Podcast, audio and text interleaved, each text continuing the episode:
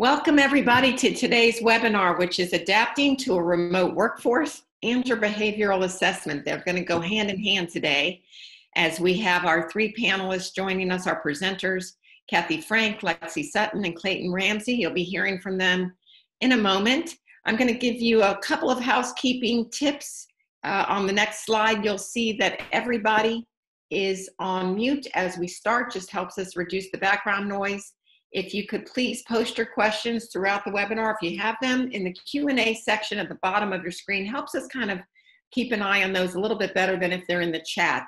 So if you have a question, feel free, put it in the Q and A. Um, Kathy and Lexi and Clayton will answer those if uh, in context, if it uh, happens to be something they're discussing, or at the end, there'll be a Q and A. We are recording today's webinar. It will be available to you on d scoop dot com in a few days. And if you have questions after the webinar, you can post them to our Collaborate forums. You see the link there on the screen. Just go to d scoop dot com and click on Collaborate, or you can email us at hello at d scoop dot org. We will get your questions answered by fielding them to the right person. And with that, I would love to welcome Kathy, Lexi, and Clayton. Let them introduce themselves briefly to you, and we will get started on learning more about ourselves and our remote workforce.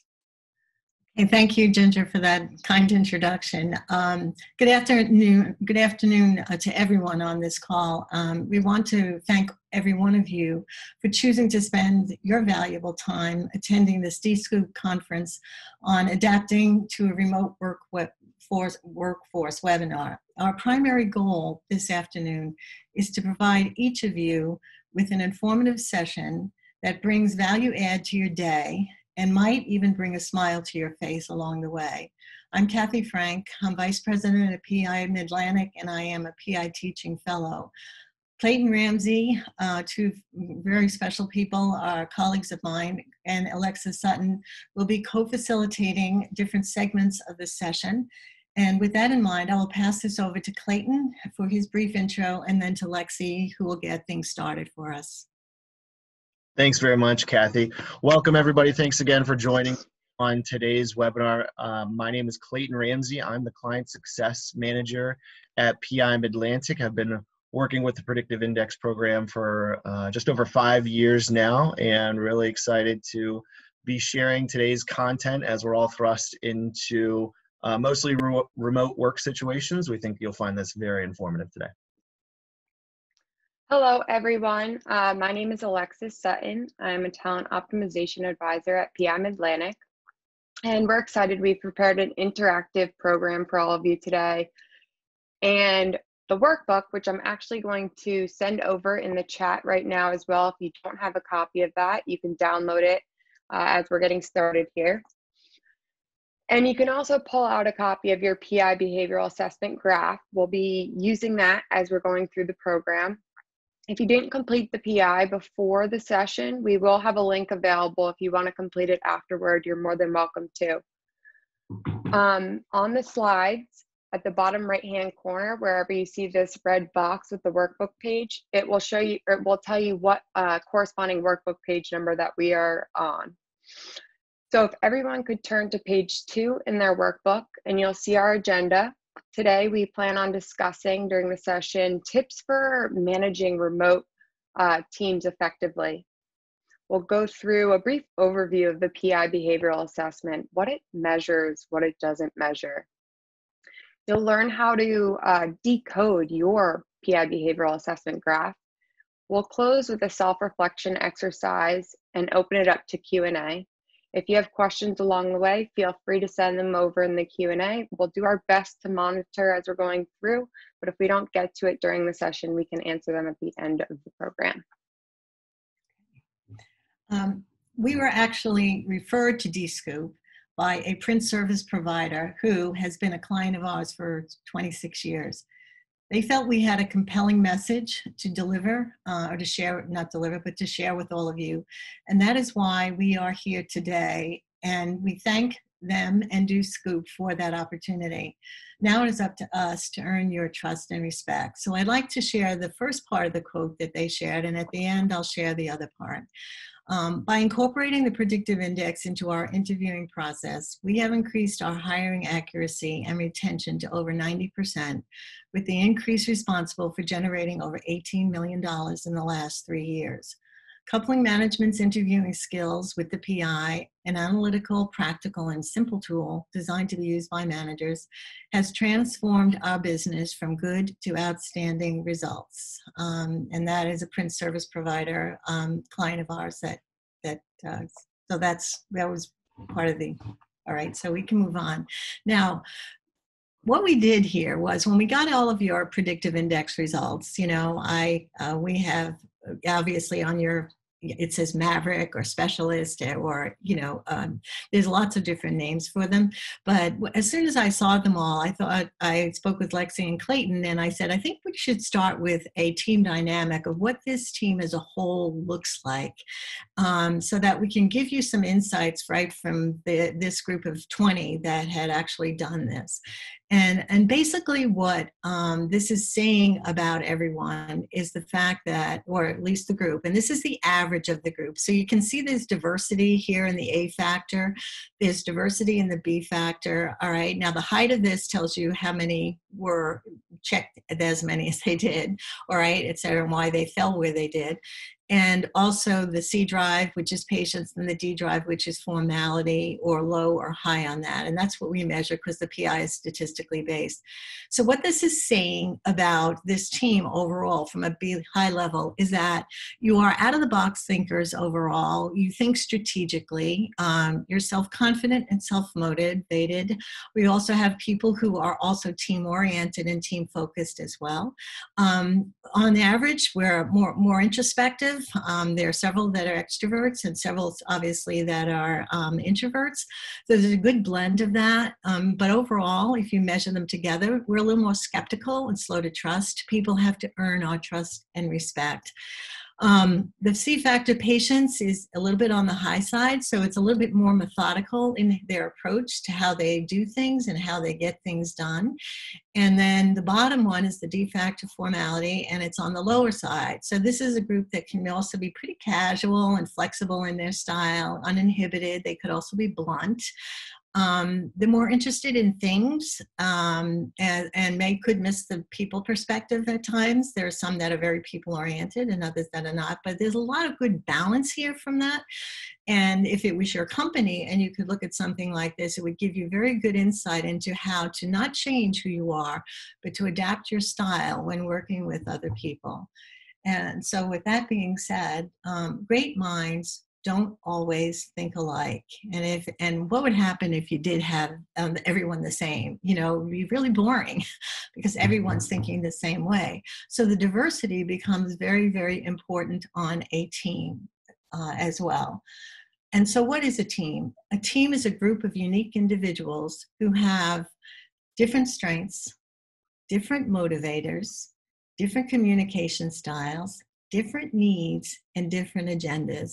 And when you think about what has just happened to everybody, you know, they were all working and doing their thing, and now we're all working in our, our home space, most of us, and now things have changed. So how then do we interact with our colleagues who are, uh, or direct reports, et cetera, and how do we communicate with them in a way that will help us get to where we need to go quicker as, as a company and get over some of this trauma that's happening in the, in the across the world as well.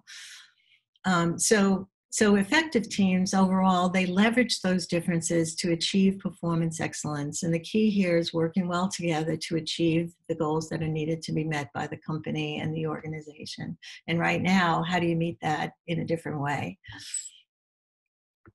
All right, and it's, go ahead. So the predictive index um, measures a person's core behavioral drives. Everybody has drives. Those drives create our needs, and our behaviors are a response to those needs. The P I behavioral assessment that many of you filled out measures four primary factors. The A drive is dominance, the drive to exert one's influence on people or events. The B drive is extroversion, the drive for social interaction with other people.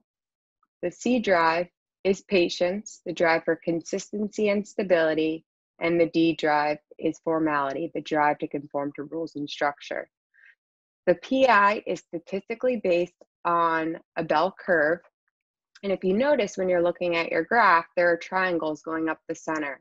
That's the norm line. You create your own norm line by the total number of adjectives that you checked. Anything falling to the right of the norm line is considered a high amount of that drive.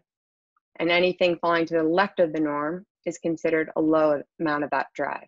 Not good or bad, not right or wrong, just high or low from the norm. No two behavioral assessment graphs are exactly alike, and each person brings a unique style to a team. And as Kathy said, we do need that diversity. That's what makes a team successful. Another thing when you're looking at your graph is how far factors fall from the norm. Each one of the vertical bars is a standard deviation. On the high side, it goes moderately high, very high, extremely high, and the same on the low side, moderately low, very low, and extremely low, extremely low. How far that factor is from the norm determines its intensity. The further from the norm, the more obvious the behavior and the stronger the motivating needs will be felt. And the closer it is to the norm for that factor, the more flexible I can be. And we'll get into greater depth as we're going through this, but just keep looking at your graph as we're, um, as we're taking you through the factors, and then we'll really dig in. So no tool can tell you everything about a person. The P I behavioral assessment is only one piece of the puzzle, and it measures a person's core behavioral drives. It doesn't measure knowledge, skills, and experience, or values and interests, and the whole person shows up at work. So uh, skills and experience can change over time. You can learn new skills and you can teach people skills, but our behavioral drives are relatively unchanged. They're pretty well formed by the time we're about five or ten years old. They're saying it's even sooner than that. So the, if you're using this, let's say in the hiring process, everything matches up. Your candidate has the right values and interests, knowledge, skills, and experience. But, and you also need their behavioral style to match the demands of the job, because each position has a behavioral style as well. Okay, so now um, this is the behavioral assessment. This is one person's results, and this is when, you know, you can look at yours and see that. Um, the top graph is the self graph. It's doing what comes naturally to you, who you are when you're at home, when you're tired, when you're under pressure. Um, let, let me step back one second. There were two questions that each of you was asked when you filled that out. Check off the words you feel describe the way you are expected to act by others. And the second question was describe yourself. There were eighty-six adjectives. You check, could check as many or as few as you wanted to. And it it's an un, it's an untimed survey, but typically is done in six to ten minutes tops. All right. Now, um, the self graph is an answer to the second question that you answered. Describe the way you are, describe yourself. The first question was check off the words you feel, describe the way you're expected to act by others.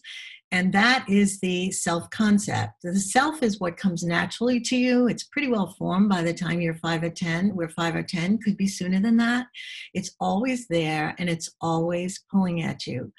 Um, the self concept is how am I seeing a need to change in response to the environment. So you can see in looking at these two graphs, there are changes from the top one, um, but they are, there are dramatic changes, et cetera. But this change doesn't happen overnight. It happens over a period of three to six months, or it can be going on for five, ten years. We don't know that. And that is why when you're interviewing someone and you see changes there, you may, you can create interview questions to probe potentially why that person is going through some of the changes that they do, and, and listen to the answers. And then the final graph that you see is the synthesis, how others can perceive you. They can see you the same way. So if you look at the self graph up here, you can see that the self graph and the, and the synthesis graphs are pretty similar.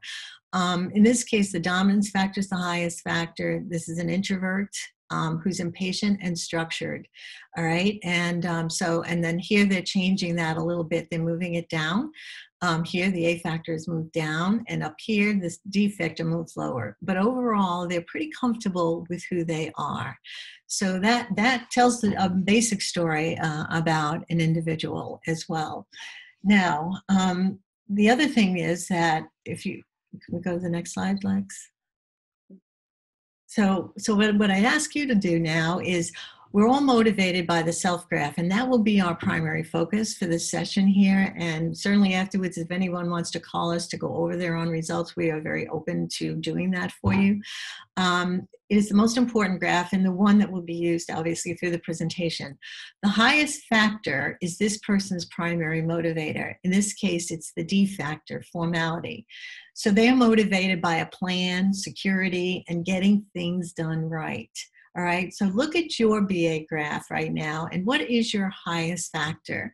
And the furthest to the right, and put a star next to that factor. And the factor that's furthest to the right is the self in the self graph, and that is your primary motivator as well. So just put a, a star next to that.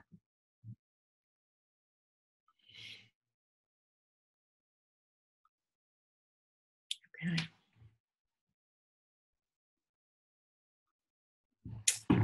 So we're going to go ahead and put a poll up on your screen here to keep things interactive. And a survey was conducted on seventy-five members of the Stanford Graduate School of Business Advisory Council. And they rated what as the most important competency for leaders to develop? So a lot across the board. A lot of folks think it's effective communication. Um, the truth here is all of these are very important, but what the survey found was that self-awareness was ranked at the top of the list. So what we can do with the Predictive Index Behavioral Assessment is measure our core drives and needs to understand more about ourselves as managers, and then also understand more about the rest of our organization.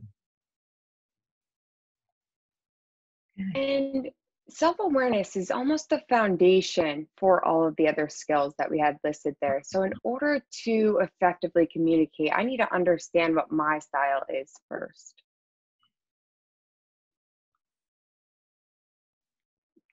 So this, the COVID nineteen pandemic, it's been difficult for all of us. And diversity on a team is very important, including behavioral diversity. And no two patterns look the same, and they're all positive. It's not a test. There is no right or wrong answer.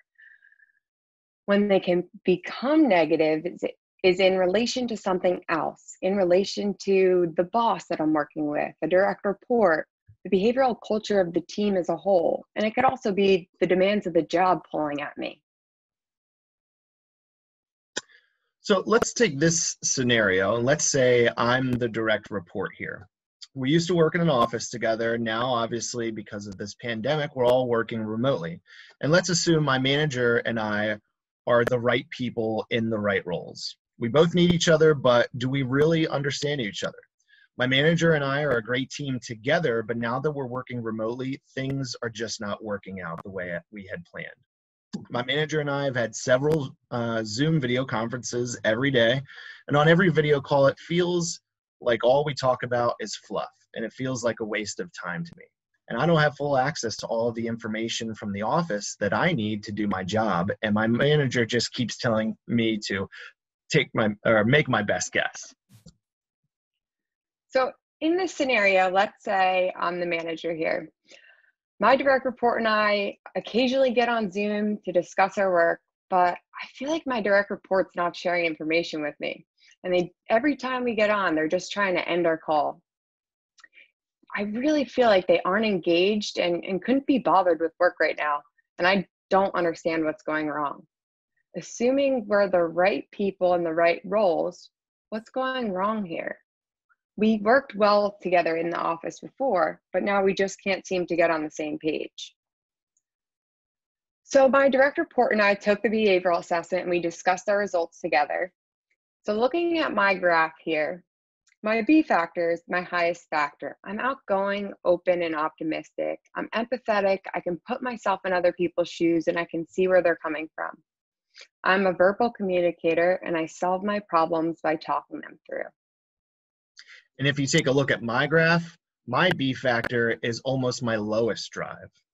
I'm skeptical and I'm low to trust. People have to earn my trust and respect. I don't give it out freely. I'm typically reserved and formal in my communication style, and I'm a thinker rather than a talker. We cut back on the frequency of our Zoom conferences, but now when I need something important for my boss, I give them a call or we jump on a Zoom meeting. They need that FaceTime. My direct report doesn't need that FaceTime like I do. They solve their problems by thinking them through. But since I don't solve my problems by thinking about them, I, I solve my problems by talking them through with others. So we just got disconnected. I also started sharing a detailed agenda with Clayton in advance so that he could do the due diligence and do the research. Then when we got to our Zoom conference, we could be precise to the point and he'd have his time to think about it first.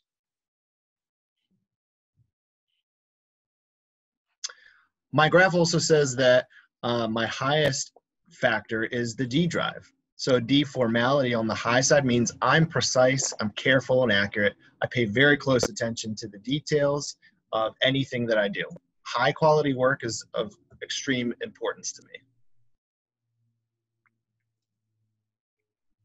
My graph is saying my D factor is on the low side, the formality factor. I'm an out of the box thinker and I don't like a lot of rules or structure boxing me in.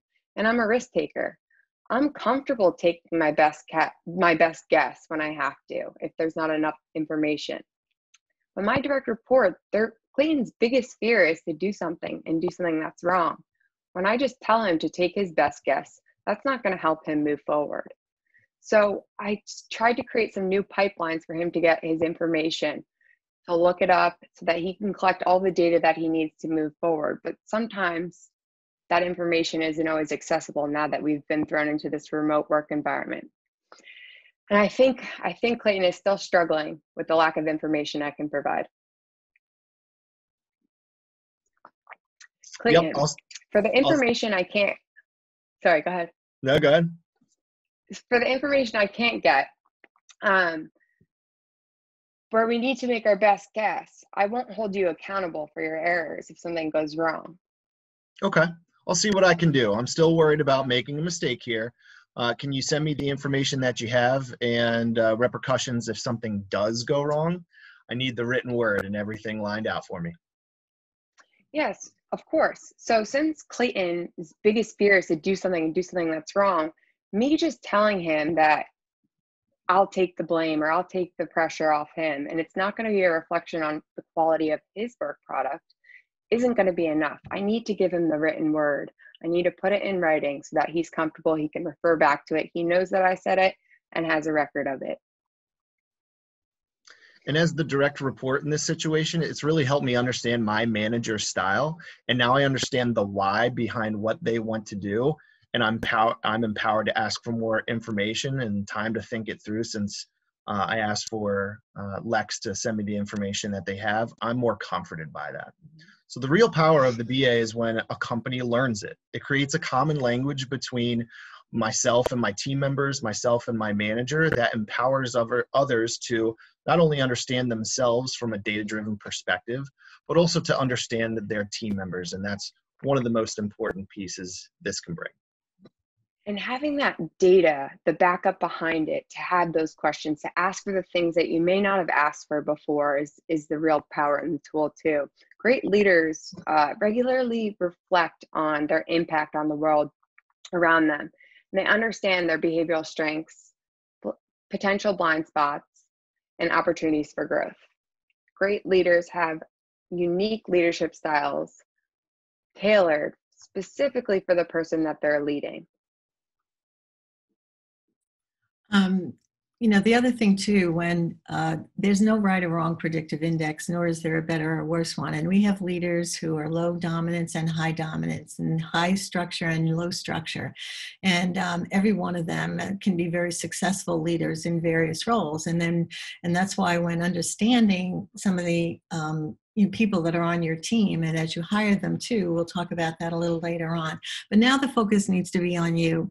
Um, this this is the dominance factor, all right? And uh, and what we'd like to do now is the the um, we're looking at the norm line, um, which is where your pattern starts, all right? And where is your factor? And now we're looking at the dominance factor. And the dominance factor is the drive to exert one's influence on people or events. And people who have that as their highest factor tend to take control a lot and may not be the best of listeners um, because they tend to tell people what to do. Um, on the other hand, so just, and then, so now if it's on the high side, so you would check the high side. Now um, we look and see, and if it's on the low side of the norm, that means that person person is a low A, meaning um, their highest factor is their primary motivator. But you can't have all of them on one side. Um, they have to be three or two, but there's always got to be one factor on each side, and then the other two could fall in other places. Um, so low, and then on the norm um, line is situational. That means that that person can be, in this case, the A factor.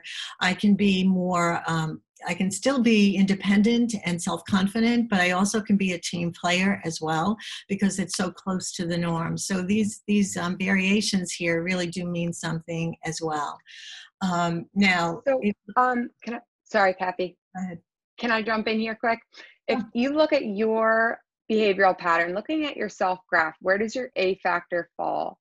And on workbook page six, you can check off the box for your A factor if it falls low, on the norm, or on the high side. And then one thing about the predictive index, when you're looking at a pattern, it's very hard to look at one single factor at a time. The whole pattern is pulling at you. On the right side of that box on workbook page six, there's space to write down some, some words that resonate with you, some thoughts. Every single thing may not be perfect because the rest of the pattern is pulling at you as well. Um, now, we're going to use examples now in this pattern here, and this is the dominance factor, and, and some key words of, of a high, high dominant person. They're independent, they're assertive, um, they take charge, they're competitive, they want to win. Um, now, they're competitive and want to win. Venturesome, they try new things, they're always looking for new and better and different ways to approach things, and they're and they're challenging as well. They can challenge other people's thinking, and they're not challenging them as people, they're just challenging, you know, the idea potentially that the other person may have. On the other side, we have uh, the low dominance people, et cetera, and they're collaborative. They tend to be more team-oriented. Um, they can, we'll, we'll be talking about where people's confidence, too, comes from with respect to this. People who are high on, um, the A is high, they're confident moving into new areas. And someone who's lower on A lacks confidence in when moving into a new situation. Their confidence is going to come from somewhere else. They're also accommodating, they're supportive, they're harmony seeking, and they're cooperative. And please don't take that to mean that these are yes people, because they're not, they're not, um, et cetera. And they may not often ask for praise, uh, but they do need it. Um, that's one of the things too. So um, in this case on the right, I have a high A leader. Um, and again, their patterns are fairly narrow, so they can complement one another because of, of that as well. Um, but this is someone who is a high A, but they're a good listener because their pattern is fairly narrow, but they still are self-confident um, as well. There's space to write down some of these words on, on your, in your book as well, on, on page six. So we want to make this interactive. We're going to keep up with the polling questions. If Clayton, you want to jump in here?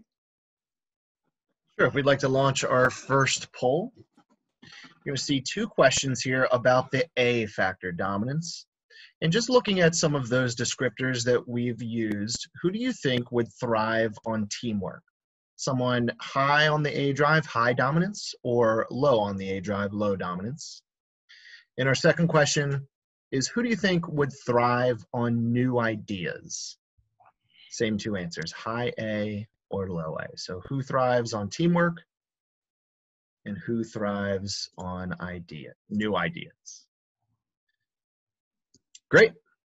Very good. So number one, who thrives on teamwork? That's going to be the low A or the low dominance individual. Low A's, because they're collaborative and accommodating and supportive, they're all about the team and spreading around not only the um, the uh, risk, but also the success, right? So it's all about us, we, and the team.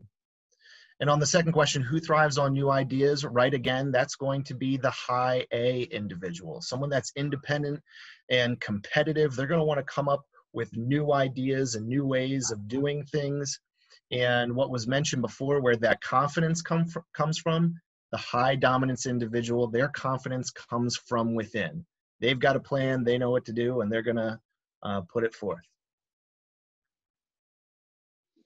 So Kathy, in a remote work environment, I, I know this COVID nineteen time is gonna be difficult for all of us in different ways, but how would a high A versus a low A react to being thrown out of the water and, and now working remotely? Well, the, the high A um, is going to make good of the situation. No one likes it, et cetera, but they like new things, and this is a challenge for them. Um, and I'm not saying they'll love it, I can tell you that much. But when I'm low on dominance, I really have, now I'm out of my element, and I lack confidence now. Now I'm working from home. I, I don't know what the expectations are for me and what I should be doing. Um, so as a result, the two of them need to really understand one another and understand how to more effectively work together. And the, in, in this case, the, the, the person on the left, the one who's low on dominance, would they necessarily call that boss? Uh, if they have a good relationship with them, yes, but not naturally. They're waiting for their boss to call them and maybe give them information, and then they execute on it, et cetera. So, and, you know, I've worked with people like that. I remember I had one gentleman who had a pattern like that dominant person, and his A factor was way to the right. And that the person on the left side was the one, his number two people person. And, um, and she, he told her that I went to this class, and he said, and I took this class, and, um, and they told me that I should be nicer to you. And she said, I don't know what happened there, but I think you should take that class again. All right. But these are people who really do need some insights and some help as, as they go along. The high A now on the other side is independent, and they need to be out there communicating with other people, or like to touch base with people and, and know when new ideas are happening or they read, et cetera. But being confined to a home is really tough as well. So those are some of the dynamics that could play out. For those high A's, are, are they gonna challenge, challenge you when we're working together? Do high A's challenge others? Well, high A's, all, yeah, they do challenge other people uh, and, and throw out new ideas, and they want that. And, and see, the other thing with a dominant person, and this person in this graph is not that dominant, but um, they, uh, they don't like to be challenged in a, in a meeting, especially when the extroversion factor is on the high side. So, um, but they don't need that praise as much. If, and if I don't need it, why would I ever think of giving it to you? All right. So those are the things that, you know, I know I learned all of this when I was a long time ago, and it really gave me such quality insight into understanding why people do what they do. And there is no right or wrong or better than or, or worse, et cetera.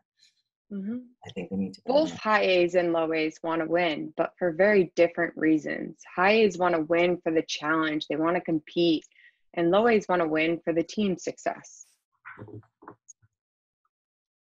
Okay, we can do things my way, my way, or my way. Um, pick one, all right? And and that's that's a high A uh, person may not think about the other person having having an opinion about that. Um, now, and here, this is, here's two patterns here. This this boss now is an extrovert. Um, on the right, the altruist. Um, this is their A factors on the lower side, so they're warmer, and the B factor extroversions on the high side, so they care very much about people. Their C factor is low, so they get things done fast, and their D factor is on the higher side.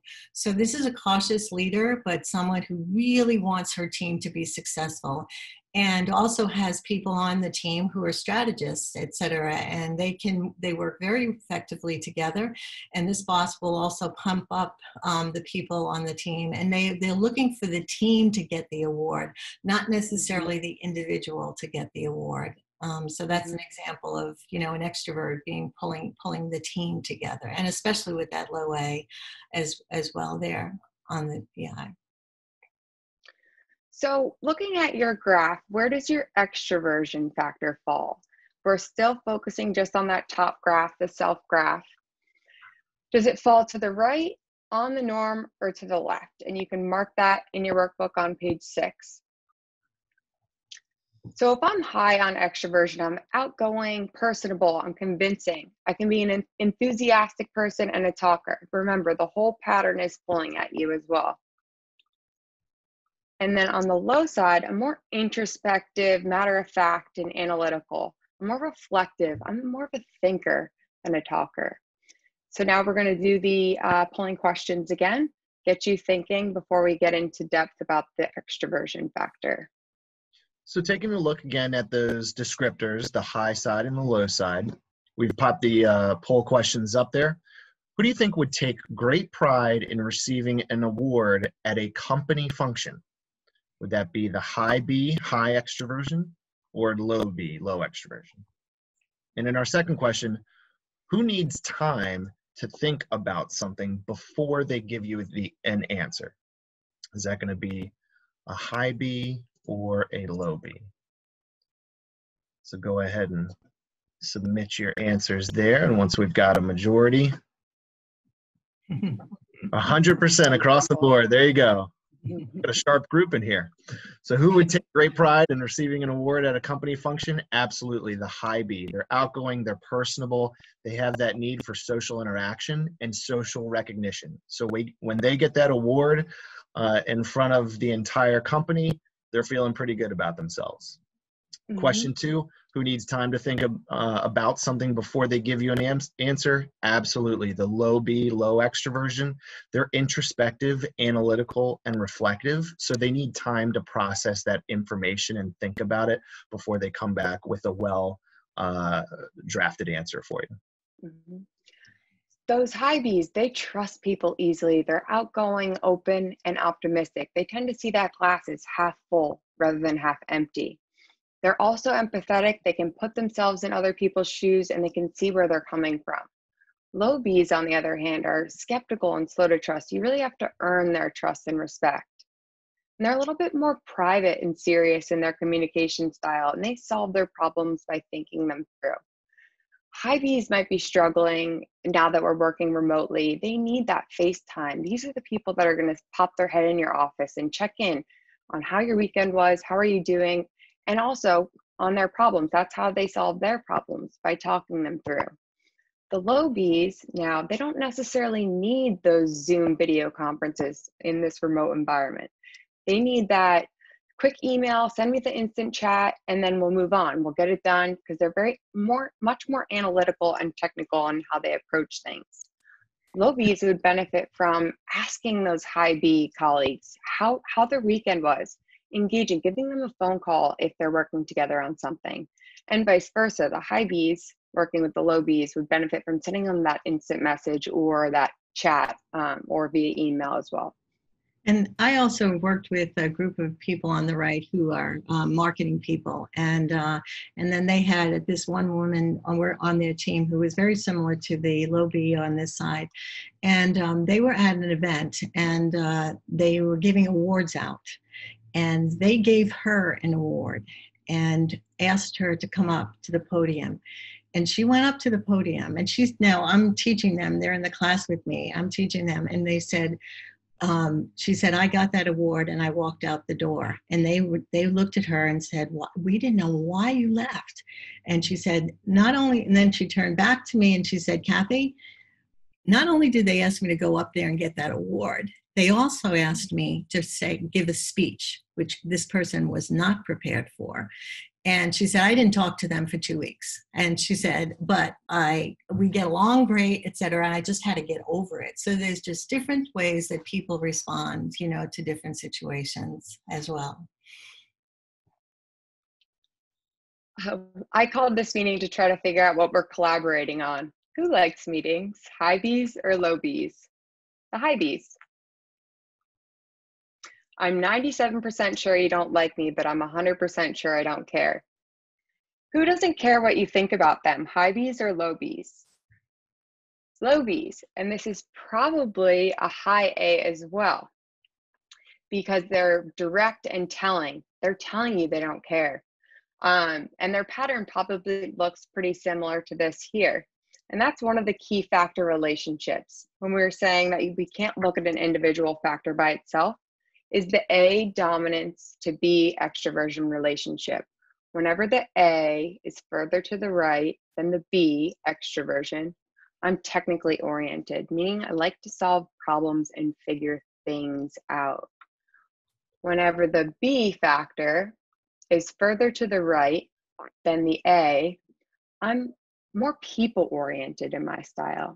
So now looking at your self-graph, which factor um, is greater in your case? Are you more people-oriented or more technically oriented? And just make a note on your graph there. And it doesn't matter where the relationship, it doesn't have to look exactly like that, but if your A factor dominance is further to the right than your B, you're interested in things and you're more technical.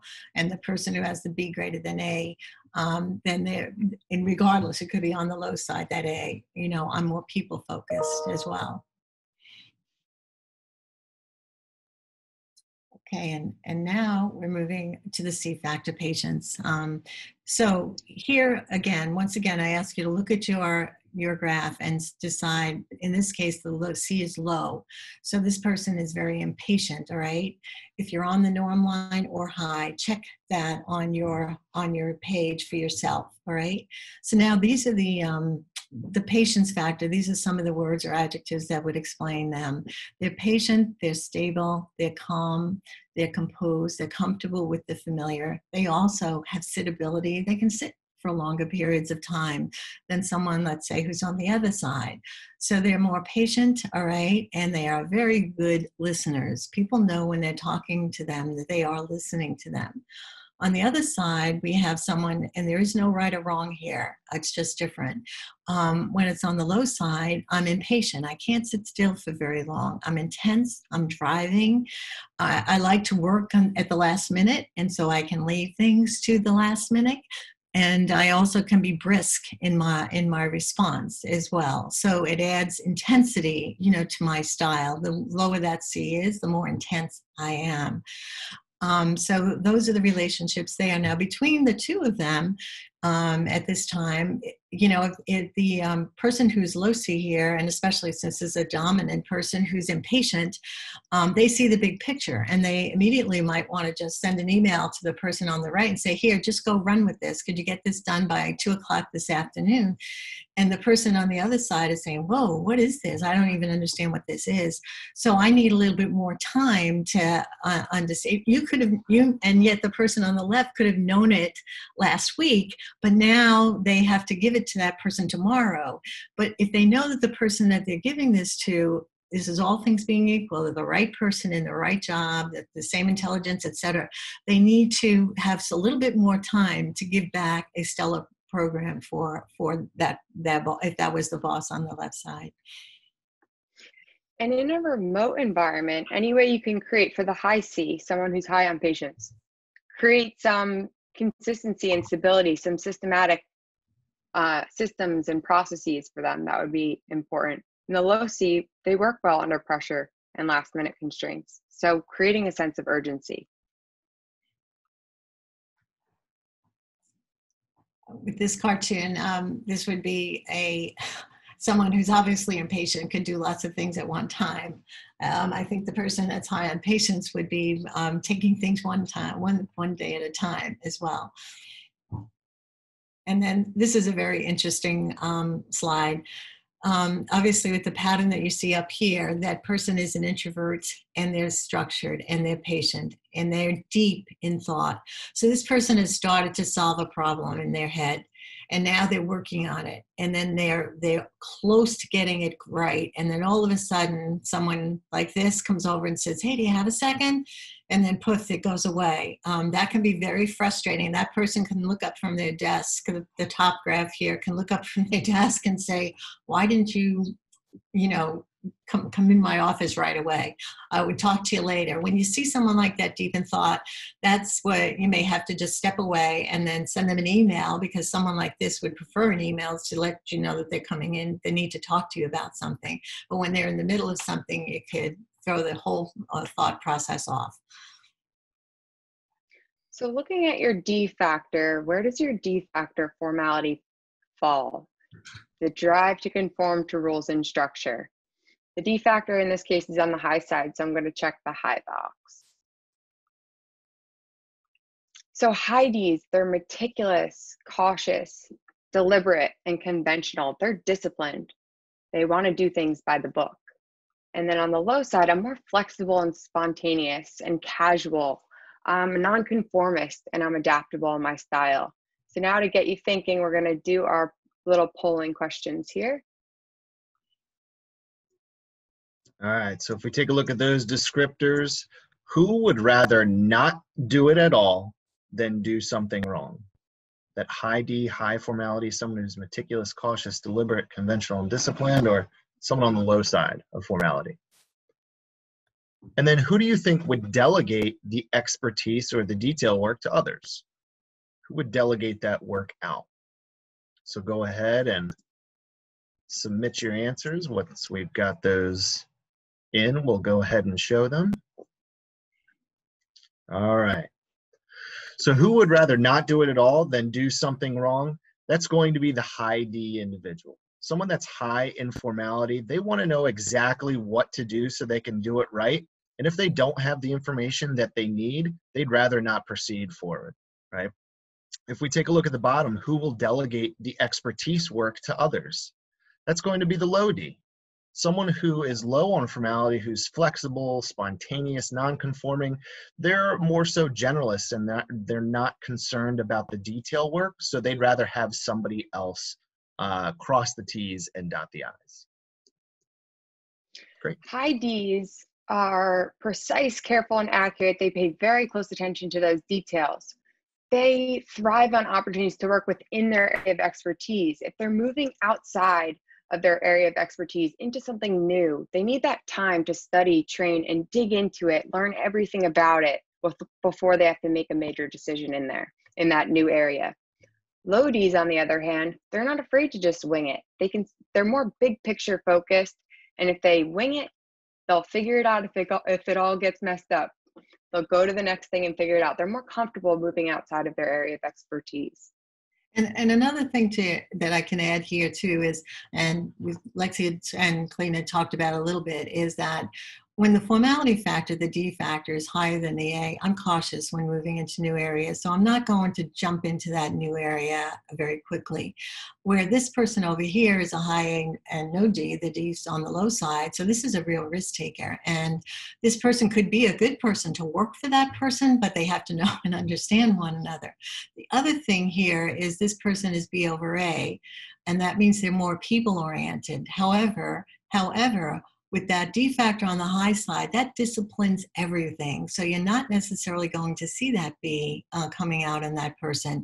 In this case, this is going to look like the extrovert really out there because they're always challenging people and talking, when in fact this person's B factor falls on the on the norm line. So there's a lot that you can really learn um, in, in things like this. And and this person on the right who is um, formal and and structured, she does. This is someone who really does need some attention from. From their boss, um, to just give them the plan and to write down, even bullet things down for them, so and get, tell them to look at it and then come back to you with questions to the person on the right. Okay. Rules are good. Rules help control the fun. Is Monica from Friends a high D or a low D? She's a high D. Who has rules for fun? Ooh, cut the red wire. What's the worst that could happen? So the relationship that Kathy had just mentioned a little bit about was the A dominance to D formality relationship. The person saying this, cut the red wire, what's the worst that can happen? Their A is further to the right than their D. They're a risk taker. They're not afraid to take a risk when they need to. But now, if they're telling this person over here, who's much more cautious in their decision making, to just cut the red wire, he's going to be worried because he doesn't not want to cut the red wire if he hasn't done it before. If that's his area of expertise, he'll cut the red wire, no problem. But if he's uncomfortable or hasn't done it before, he needs to study, train, and dig into it first. So looking at your um, pattern in the self graph, look at what your A dominance to D formality relationship is and write down whether it's A greater than D and you're a risk taker, or more cautious in your decision making if the D is further to the right than the A.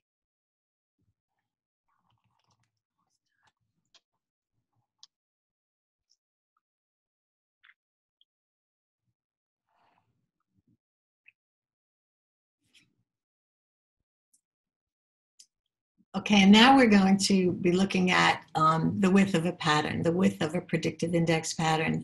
Width means something. Um, as we said in the beginning, the narrower the pattern, the, the harder the person is to read, but the wider the pattern is, the more intense the behavior and the more obvious the behavior. So in this case, we want to measure how wide this predictive index pattern is. So These are these little dashes here. If you look at your graph, you'll see little dashes, and these are called fifths of a standard deviation, all right? So we want to um, measure from high to low. So what I ask you to do is to count how many standard deviate, fifths of a standard deviation there are here. And Lexi just moved the thing through.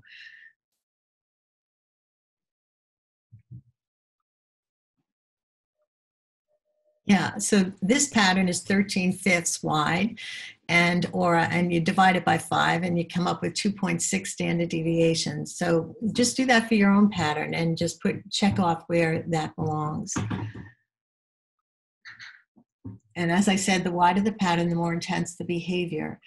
Um, a behavioral pattern is calculated using a statistical bell curve, as you can see, and um, if you're looking at your own self-graph, now you can get a good feel for how wide you are and how, how intense or not intense you are as well. And, and there is no right or wrong uh, predictive index. I can, can't stress that enough. We are who we are, and pretty much we're formed, by the time we're five or ten, that self-graph is pretty well formed. Okay. So to keep that in perspective, um, sixty-eight percent of the total population of predictive index patterns are within two standard deviations from high to low. twenty-seven percent fall from two to four standard deviations wide. Approximately four point nine percent fall within um, four to six standard, and then there's zero point one one one that's out there. The wider the pattern, the more intense the behavior, the more obvious the behavior. You know, I had worked with Children's Hospital up in Boston, and there's one gentleman whose pattern was seven standard deviations wide, and he was causing chaos in the company. And after he learned all of this, about six months later, he wrote me a, le- a beautiful letter and said, Um, I left and I'm starting my own business. And years later, he wrote me a note back and said, this has been, that was the best experience of my life, because now I'm, I'm out there doing what I love and I found what I love. So sometimes people just are not a fit for that particular place that they're at, and they do. And that's why people move to other, lots of times can move to different situations. All right. And then the one on the right is, is only about five fifths. So one standard, and you cannot read them. And, uh, and when you're with them, you know that, and you think something's wrong. Why aren't they saying anything? It's because they don't see the need to say as anything, you know, in that, in that particular case, they're, they're processing and thinking. So completely different, two different patterns, very similar in style, but yet very different people. Okay, Lex.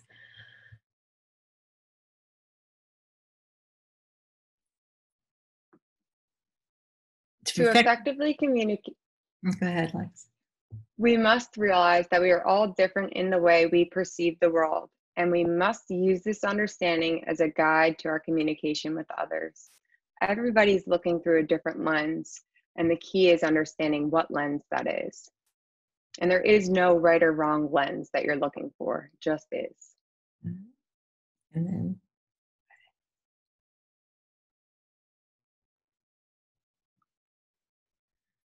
all right, and Um, we're just going to show you some applications, you know, of the, of the P I as we go through this too. Um, if you just have your P I, that's great, and you get you learn about yourselves. Um, but you're running companies and you're running businesses, so how do we use this thing anyway? Just and it's great to understand yourself. But there's a job assessment um, as well, uh, that where you measure the job, the behavioral demands of a job, and what ha that's a subjective tool versus the predictive index, which is an objective tool. So you want to have key people who are involved in that role to fill out that job assessment, to come up, and then they get together and they talk about it. And then they look at, now they say, okay, well, let's go look at some of our successful performers. That if you have them in the company, that's a great thing. Um, so now you can see, do they do they match that job assessment? Or maybe we need to ch tweak that job assessment just a little bit, you know, and it's just giving you a range. And that's why it's, there's, you know, the boxes for each one of them are, have a certain length. So it doesn't have to be exactly here, exactly here. But in this case, they're saying, I want an A factor on the high side and a B factor, extroversion, on the high side, but the A is greater than the B, ideally. Here, the C factor patient is on the low side, and the D factor is on, on low as well, but that's what we call a corporate hook. That means I'll do what's necessary to get the job done, but I also can juggle a lot of things. Now, they're going to be reporting to this person as a manager, right? And this manager has a number of people. So now these are your applicants here. All right, so again, now this person did the predictive index, and um, and now if you look for the top graph to the middle, there's a lot of change going on here. Um, why are they changing? How long have they been changed? And that's where good interview questions can help pull that out. And this could have been short term, for maybe three months or four months, but it could have been could be a long time, in which time, in which case they've been changing themselves, so it's going to take time for them to get back. In this case down here, and let's assume all other things are equal, they both have great resumes, they both have great references, you know, this person is um, more of a match for, for that job, but that they may ultimately decide not to move forward, or they may move forward. The other thing that the program also gives you is interview questions to, they put, lay the the graph of the person over the job assessment, and as a result, you can, it, it produces very good interview questions for you to make to help them understand, to get, and mostly probe towards behavioral type things that you can ask good questions about as well. Another thing that you can do, like we shared in the beginning, you can look at the behavioral culture of a team as a whole. And just for time's sake, I'm just going to move on to some tips for successfully managing remote teams. So honing your self-awareness and understand that each, empl each employee drives and motivators may be different. What motivates you might not motivate your direct report. Check in on your team members as a person. Uh, ask, this is a difficult time for everyone right now, checking in to see how they're doing as a person. How is their family?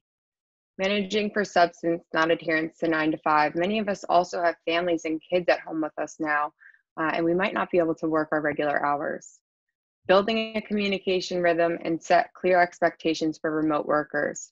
We need to translate that communication rhythm that we had in person to now our remote work environment. Leveraging uh, the collaboration tools to bring the team together. There's so many tools available, Zoom, Slack, um, instant messaging. All, using all of those uh, tools that are available is important. But the real key to any team, and especially a remote team, is trust. Uh, leading through these uncertain times really requires agility, empathy, and communication. Uh, and building that trust, work to continue to build on the trust that you had with your team in person. And then we have some uh, adapting your style self-reflection questions. Um, in your workbook on page seven, if you wanna write down knowing what you, or learning what you learned today, some of your behavioral strengths, what could be some of your blind spots or things that you may not have noticed or may not pick up on when you're working with someone else? And what's one thing that, that you would, might do differently knowing what you know now?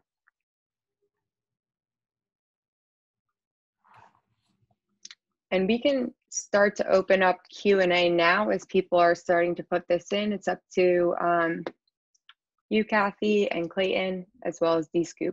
Mm-hmm.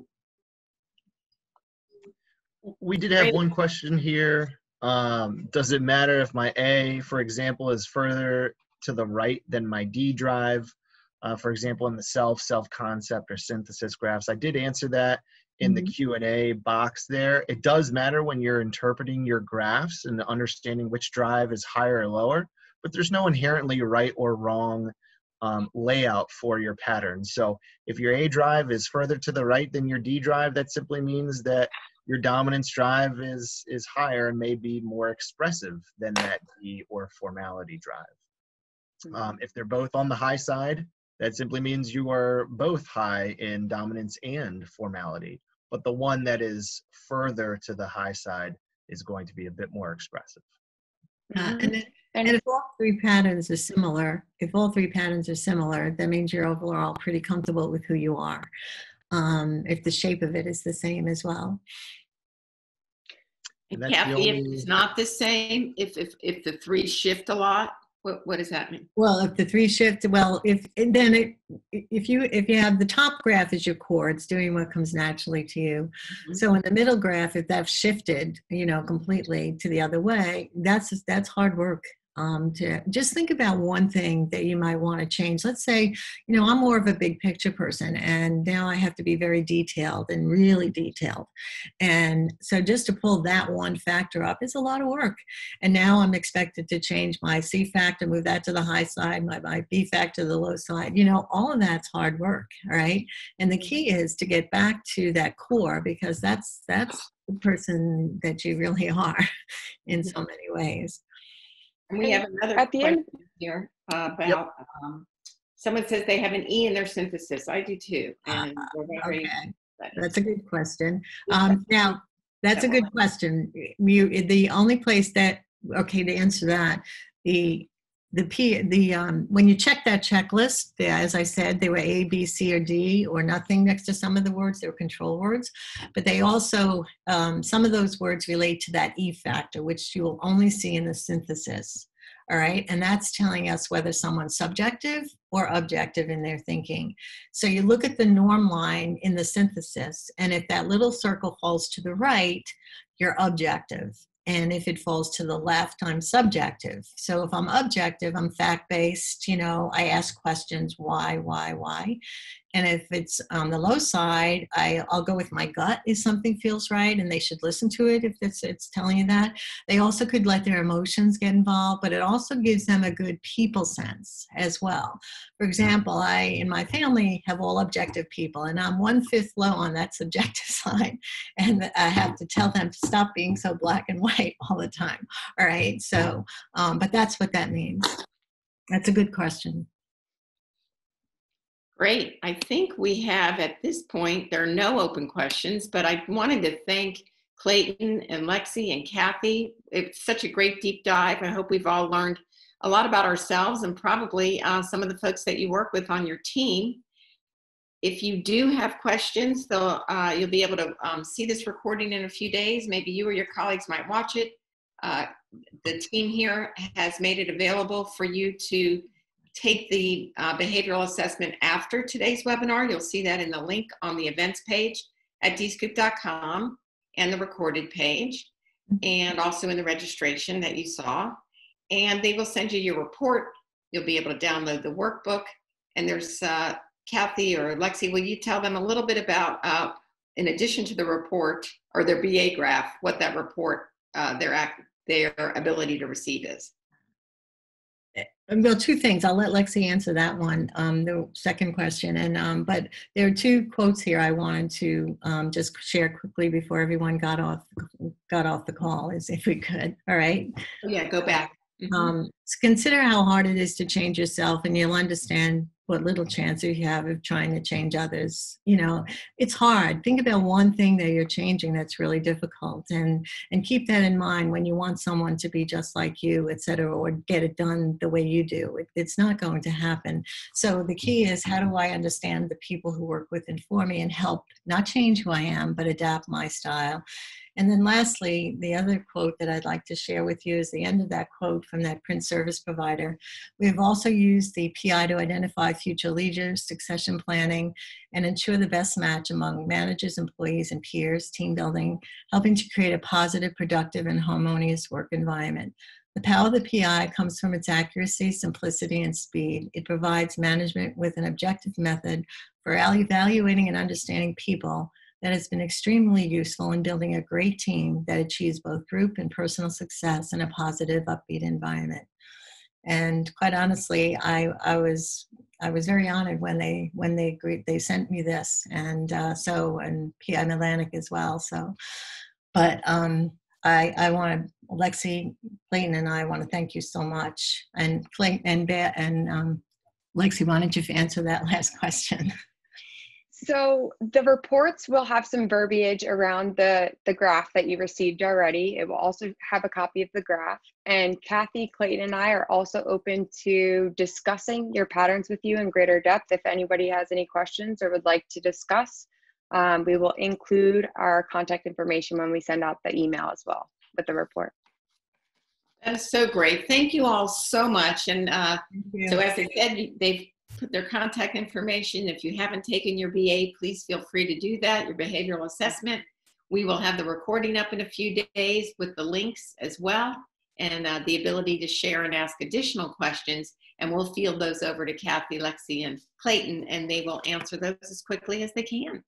And I just want to thank everybody so much for attending, and also our presenters for that in-depth deep dive into who we are and what we can expect with our P I. Thank you very much.